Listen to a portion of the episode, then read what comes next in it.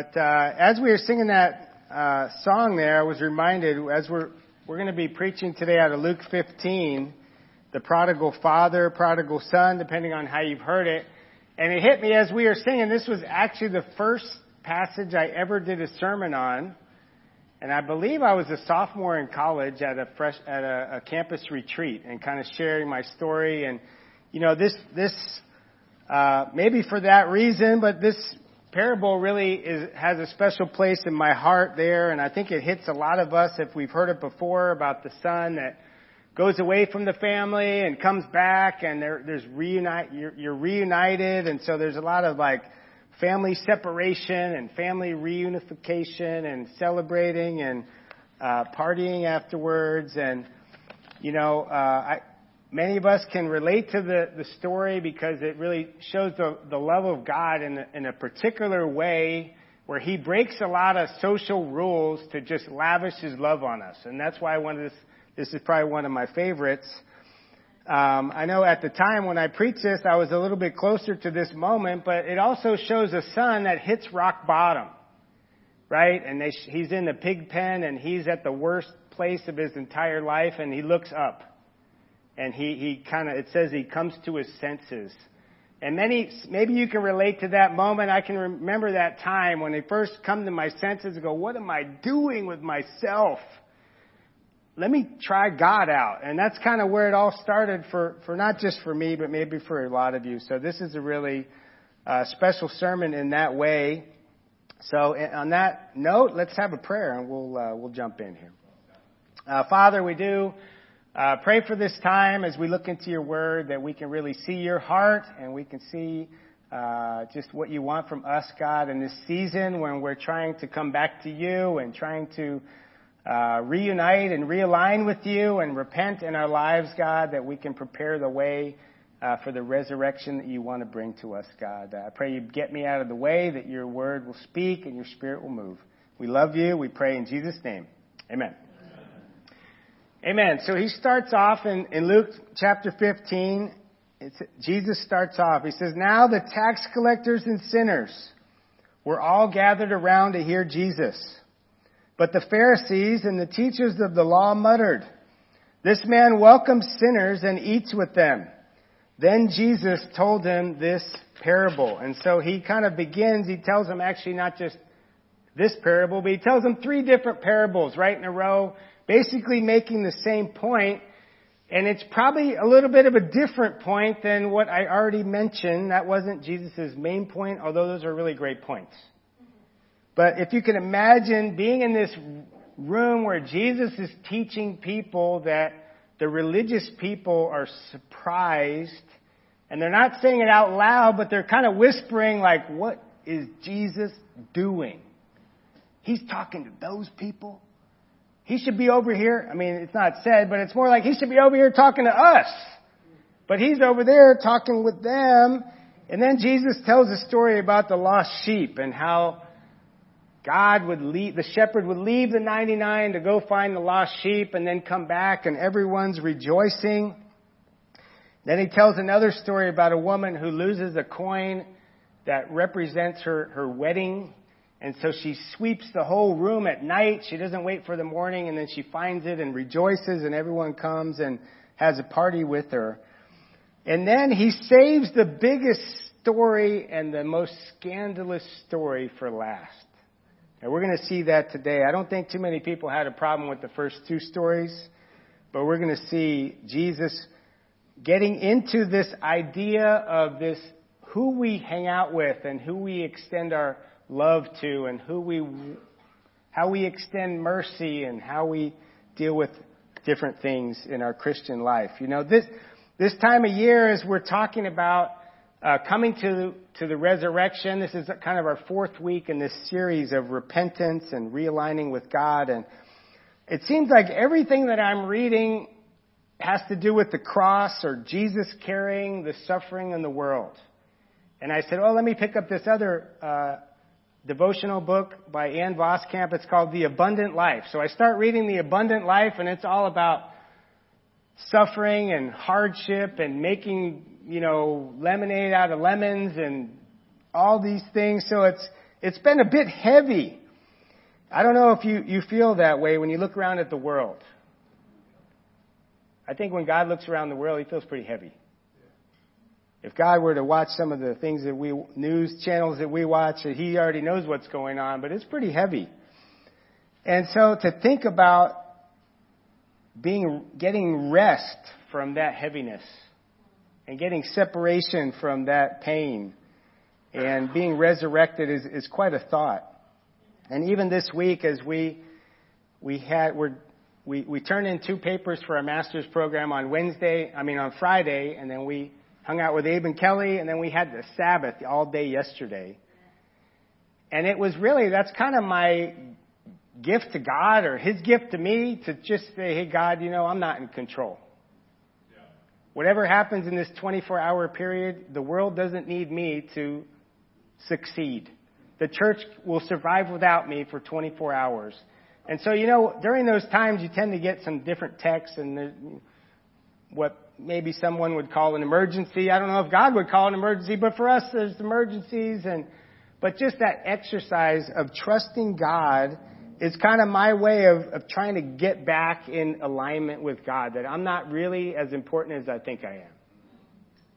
That God is the one that's been spinning the world and He'll keep spinning it long after I'm gone. And, you know, it's been really, um, we're so grateful, even as we've talked about, uh, some of you weren't there, some of you were. We've talked about going on a sabbatical here in a couple months in May. And it's just a reminder that, that we're human. That, that life takes its toll on all of us. That I have a need for God. That we try to come to church and make it like we're all good and everyone's, we're fired up and all that, and sometimes we're, we're not that our productivity is not the Lord of our lives. Jesus is the Lord of our lives. That's good for you to know too, not just me. Right? That God doesn't really care what you do. He wants you to love Him. You know, and, and in case you're wondering, some of you have been around churches for a while that no one's getting fired or moved or this is not, you know, we're not on probation or anything this uh, sabbatical. If you, if you're laughing, you know what I'm talking about. If you don't know what I mean, that's a good thing. Um, so God is doing a new thing. We're grateful for all of you. We're hopeful to see what God is going to do with us, but not just with us, but with all of you. That this can be a new level of healthiness in our churches, that it can be a normal thing for ministers. That every seven years they can take a time to be refreshed and get inspired. And if you think about it, it's kind of a creative job right? So if you lose your mojo, so to speak, like it, it affects all of us. You know, so I'm excited. I, I thank you for your prayers and ask for your prayers. Uh, but in this time of, of coming back to God, I'm, uh, I'm encouraged to see what God is going to do even today as we remember that we were the ones wandering in the desert. You know, we were the ones rebelling against God. We were the ones grumbling and complaining that we're the ones that need to get back to our first love, to remember how far we've fallen. And I believe that that's what Jesus did, and when we're around Him, that He wants to call us back. And this is a call back to that today. But we're going to talk about some interesting principles today of purity and holiness and mercy and hospitality. And you might be wondering, what does that have to do with anything? But Jesus came to demonstrate both how pure and holy God is that when you look in the Bible that they couldn't even come near to God. That they couldn't even stand on the mountain, that it was like, man, God is this incredible fire that we gotta be careful, and they were afraid. And then Jesus comes and he has that same spirit, and you see a lot of it when he goes out to be tempted in the wilderness.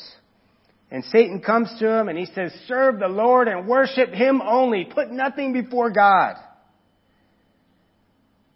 And then he tempts him again. He says, Do not put the Lord to the test.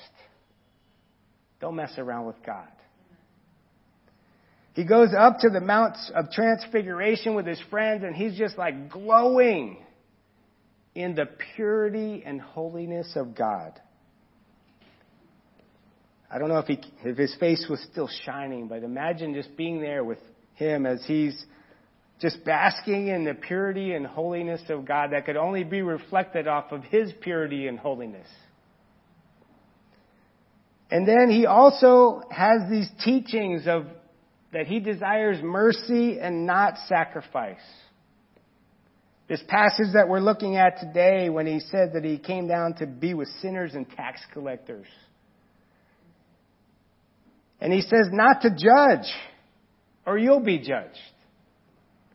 If you don't have any sin, then you throw the first stone. And he says, as you love people like me, people will see God. So you have this tension of the holiness of God and then the mercy and hospitality of Jesus.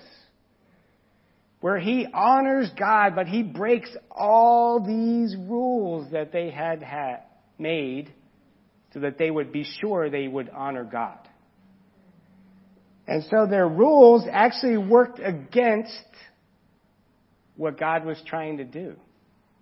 And you were actually seen as holy if you stood away from these tax collectors and sinners. So you were revered by the church or the temple, but you were condemned by Jesus because you did this thing. That probably started out of a good heart to want to honor and revere God. You know, we, we've not been immune to this practice in the church. And not just our church, but in a lot of different churches. There's a thing in our church that I believe started with a good heart that many of you know as purity culture. And again, like I said before, if you don't know what that is, then that's a good thing. But basically, these were, these became, because we have a desire to stay holy and pure, that we made up these laws and rules that would kind of keep us holy and keep us separate and keep us pure. And it became kind of uh, filled with things saying like, hey, cover yourself. Don't show too much skin. Wear baggy clothes. Have chaperones. Have curfews. And be careful of your purity. And some of you are smiling because you know exactly what I'm talking about. And if you don't, then amen. Be, be glad. And again, all this was happening because we wanted to be holy and please God. And yet, what was the result? That people felt like we didn't trust them. That if we had 10 dating couples and one of them messed up in their purity, then it affected all 10 of them. And the other nine felt like, hey, what did we do? We're being judged for someone else, and we should be trying to help them to repent anyways and have mercy on them too. That we blame the girls for the boys struggling, or we blame the women for the men struggling. And so they got in trouble because this person had a problem. That didn't work too well. It didn't make them feel very loved or trusted. But then on the other side, when someone struggled with purity, then that became like a sin that had extra shame and extra guilt and extra self-hatred that was attached. And yet we say all sins are equal and they all separate us from God, but these are like the really big ones. We didn't do that. Well, how do you feel about someone that has a sexual sin, maybe goes with a prostitute, versus someone that loses their temper? Or someone that's prideful? Or someone that's lazy and late? Are they really the same? You know, this is exactly the situation that Jesus was stepping into. This world where the sexual sins and all these other things were elevated and others were pushed down. Pride surely wasn't very uh, dealt with. And so he goes in and starts pushing these buttons. And before I continue, I just want to say that we need to stop that. We need to stop that. I'm not blaming every individual in here, but I do want to apologize for my part in this whole thing. And as a church and our culture, our system, whatever you want to call it, that we created this thing called purity culture. That we blamed women and we shamed men. and we elevated sexual sin above others. And we need to stop that. And that's exactly what Jesus was trying to do in this story. Don't do that. Amen. Thank you. We're going to talk about disgust psychology. Has anybody ever heard of this? I'm going to seem really smart today. Based on the book that I read two weeks ago, right? So don't, don't not crazy here. Disgust psychology is one of the seven emotions that's considered universal when we have an aversion to things that are offensive. And I'm just, I would put the purity into this category, and that's, we're going to see how this kind of plays out. That's why I'm doing this. You know, in COVID, we maybe experienced some of this. In the middle of COVID, if someone walked in anywhere without a mask, what would happen? Get away! It'd be like, no! Get away from me! Is it too soon? Not funny yet? Okay. And part of it was, it's, it's meant for safety, but there's another part of it. I thought that would be funnier. Uh, uh, there's another part of it that there was this disgust psychology happening. And it usually has to do with sight, smell, touch, sound, things that are gross, infecting, quarantining, those type of things. But there's like this expulsion reflex or pushing, shoving, excluding, separating reflex that happens. It's not a calm thing, it's a violent thing. And that's what happened with this story with Jesus, but that's kind of with the mask story. It was like a violent, like, get out. You're like, hey man, calm down. I didn't mean anything, any harm by it. But that is the, the thing that we're going to be talking about today. So I'm going to go through a few examples of this. I don't know if a few, a few years ago we gave out these for Father's Day. You guys remember that? All I remember is that a year later I looked in my fridge. Still there. I'm like, you know what? I think, I don't think I need this. Root beer. I think I might have had the dad's cream soda, which to me is even worse. How many people like root beer? Okay, how many? Okay. So, what I, I learned that root beer is, to some people, root beer is disgusting. Okay? Nikki says a big amen there. I watched people in Ireland, they were disgusted by it, and we're going to watch a short video of some, a, a kid with his Japanese friends trying root beer for the first time. ちょっとちょっとちょっと。ちょっと。うん。Tell me what you think.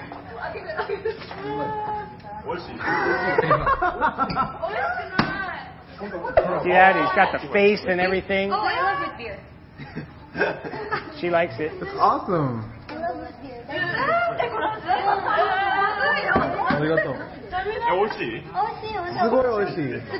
Those guys went before. Some of them hated it.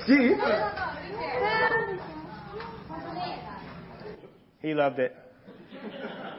I couldn't show you all of it because you know we're at church, but some people tried it and didn't like it, and there's a few people that really liked it, you know. But who who knew that root beer was disgusting? I just thought, hey, it's a preference if you don't like it, but I never realized people could hate it quite so much. You know, there's a website, there's a place in Sweden actually. They have this disgusting food museum. If you're ever there, it might be an interesting thing. So for the next uh, couple minutes, I'm going to try to see if I can make you feel disgusted. Okay, so we get the idea. We want to know what we're talking about here. I tried to rank them in like the least disgusting to most disgusting. So we're going to start. Uh, you might not remember anything about the sermon, but you might remember some of these. Um, this fruit called durian this, in Thailand. Anybody ever had that? It's supposed to smell horrible and be terrible. You, you tried it? It stunk up the house. Okay, so that, that's a, an idea of disgusting. It affects the senses. I'm doing something that I shouldn't be doing. Uh, Surströmming, uh, fermented herring from Sweden. When you look at the picture on the left, it looked like it might be kind of good, but then you look on the right of what it looks like coming out of the can. That's pretty bad, right? Anybody want to try that? What? It's a herring. It's a whole herring. Yeah. I don't know what that what that is there, but that looks pretty bad, right? So anybody want to try that? Okay, we're going to go over to Iceland now, not too far. Hákarl fermented shark. You can just see that shark there. They just let it rot. And then they cut it up in little cubes. And actually, people love it. It is the national food of Iceland. Right? I can see everybody expressing their disgust right now. That's perfect. Uh, okay, this next one from Sardinia. Anybody know where Sardinia is? Italy. All right. Thanks, Lewis. Thought Gina might come up there with that one. I didn't. I never heard of Sardinia before, so it's one of those islands outside of Italy, other than Sicily. Um, here they have casu marzu, fermented cheese with cheese fly larvae. And so they let the larvae break it down and then they actually serve it. Some of them they actually serve it with the live larvae in it, like in the middle, like a little cherry on top, but it's larvae instead. I'm having fun with this. I shouldn't be having so much fun with this. But, and then I saved the the worst. I think the worst for last. That I had it. It was either four or five, but this is the last. One. Roasted guinea pig from Peru. It's supposed to be a delicacy down there. Okay, four. Okay, I, I was wondering about that, but anyway, I'll, I'll get off of it. I'll get off of it. Um,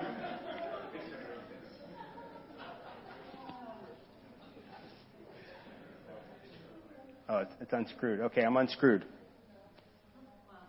Okay, there we go. Okay, so the, the disgust psychology, that's why we did all that, in case you forgot.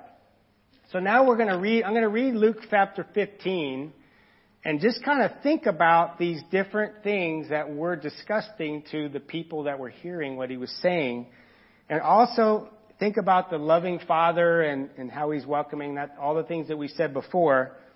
But to really get to what Jesus was saying, these verses are going to probably stand out. Uh, I'll just start reading and may pause here and there. In verse 11 said, Jesus continued, there was a, a man who had two sons. The younger one said to his father, Father, give me my share of the estate. So he divided his property among them. That was offensive. He was basically saying, Dad, I want my inheritance now.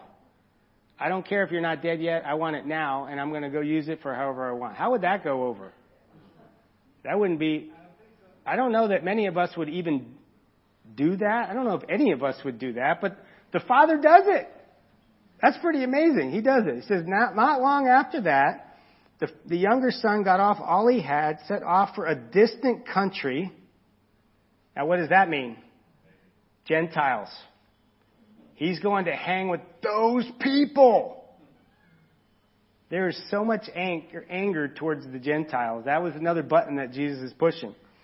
He said, and there he squandered his wealth, and all of our Dave Ramsey fans just cringe. He squandered it all in wild living, sexually overtone living, just wild, whatever, anything goes. After he had spent everything, there was a severe famine in the whole country, and he began to be in need. So he went and hired himself out to a citizen of that country who sent him to his field to feed pigs. Disgusting. They were not, you weren't allowed to eat them, you weren't allowed to own them, you weren't allowed to be around them as a Jew. So he's just going there, and this is not only that, he longed to fill his stomach with the pods that the pigs were eating. So he wanted to eat pig food, but no one gave him anything. When he came to his senses, he said, How many of my father's hired servants have food to spare? And here I am, starving to death. This is the good part. I will set out and go back to my father and say to him, Father, I have sinned against heaven and against you. I am no longer worthy to be called your son. Make me like one of your hired servants. So he got up and went to his father. And I'm kind of reading through the lines right here. But the people that Jesus is talking to are saying, No way, you don't have a chance of being taken back. you're too far. You're, you're out. Right? You're excluded. You're, you're, you're, sep- you're, you're separate. But while he was still a long way off, his father saw him and was filled with compassion for him, ran to his son, threw his arms around him, and kissed him. People were shocked. The son said to his father, Father, I have sinned against heaven and against you. I am no longer worthy to be called your son. But the father said to the servant, Quick, bring the best robe and put it on him. Put a ring on his finger and the sandals on his feet. Bring the fattened calf and kill it. Let's have a feast and celebrate. For this son of mine was dead and is alive again. He was lost and is found. So they began to celebrate. And they had this amazing party. But can you imagine what it was like, this reunion with the father and the son, and your son who's been living with pigs, lost all your money, lost all his righteousness, all his holiness, all his everything, and he's running to you, and then you're hugging him. Even that was probably a little disgusting. He's dirty. He, I mean, this is God we're talking about, but even even that love, I mean, it was kind of a. We're never going to get rid of that as people, right? This is, this is a universal thing, but God wants us to get past it. If He came down this aisle and I started hugging Him, I'd probably be grossed out too. But that doesn't mean we can't love Him. That doesn't mean we can't get past that. And God wants to get us not to be that way, to get beyond some of those little things that we have or big things that we have. Let's go to the older son. He says, Meanwhile, the older son was in the field when he came near the house, and all the people that Jesus was talking to, the older son is, is them. Okay? When he came near the house, he heard music and dancing, so he called one of the servants and asked him what was going on. Your brother has come, and your father has killed the fattened calf because he has him back safe and sound. The servant's all excited, you could tell. The older brother became angry and refused to go in. So, right, so he's pushing him out. No, I'm not. We're not having fellowship. Uh uh-uh. uh You ain't coming back. He, his father went out and pleaded with him, and he answered his father, Look, I've been, all these years I've been slaving for you. So he just looks at his service as just slave, slavery. I've never disobeyed your orders. I'm just following the rules, doing all the things I'm supposed to do. He sounds real, they sound real close. And you can just picture this tension as Jesus is telling this story with people that have all these rules, exclude people, and don't aren't close to Jesus at this moment. He says, You never even gave me a young goat so I could celebrate with my friends. But when this son of yours has squandered your property, property with prostitutes comes home, you kill the fattened calf for him. My son, the father said, you are always with me, and everything I have is yours. But we had to celebrate and be glad because this brother of yours was dead and is alive again. He was lost and is found. The most amazing part of this story is we never know how the older brother responds. Or we kind of do know how the older brother responds because Jesus is crucified. That's what he, who he was talking to. And so how does this relate to all of us in our return to God in this time of year? Our purity and holiness and mercy and hospitality. Think about how can we return to God? In the ways that we relate to that younger son that we've turned away from God and we've cast in our inheritance. We've spent it on worthless things. We've gotten to the bottom of the pig pen that we can always look up and come back. Even if everyone around us says it's a waste of time, Jesus thinks it's still worthwhile and will still meet us on the road. Praise God for that. In, in our desire for holiness, to consider if we do push people away, like the tax collectors and the sinners in our lives.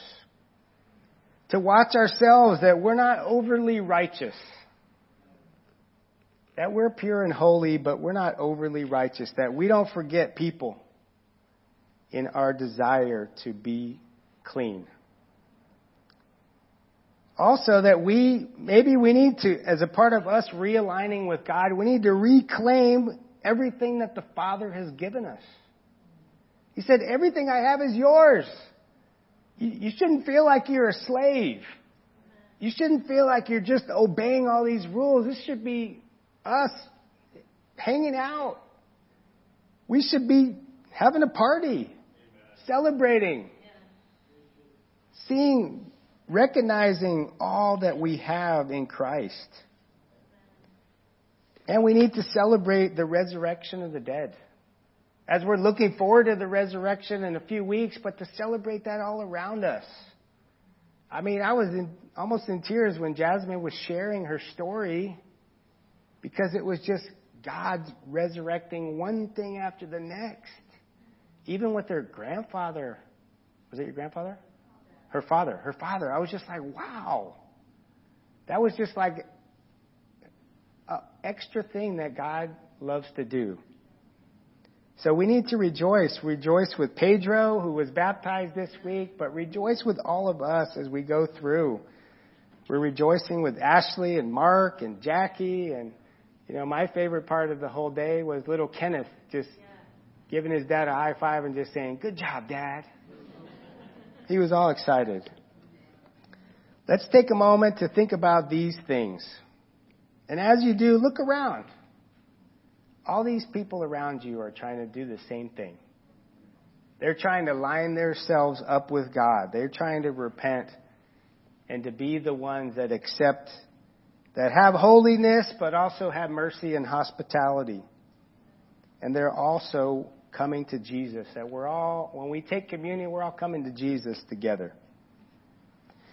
And I found these verses uh, this week, which you probably can't read, in Joshua chapter 5, but they all have to do with this mercy and coming back to Jesus, coming back to God. And in Joshua chapter 5, it says, The Lord said to Joshua, Today I have rolled away the reproach of Egypt from you.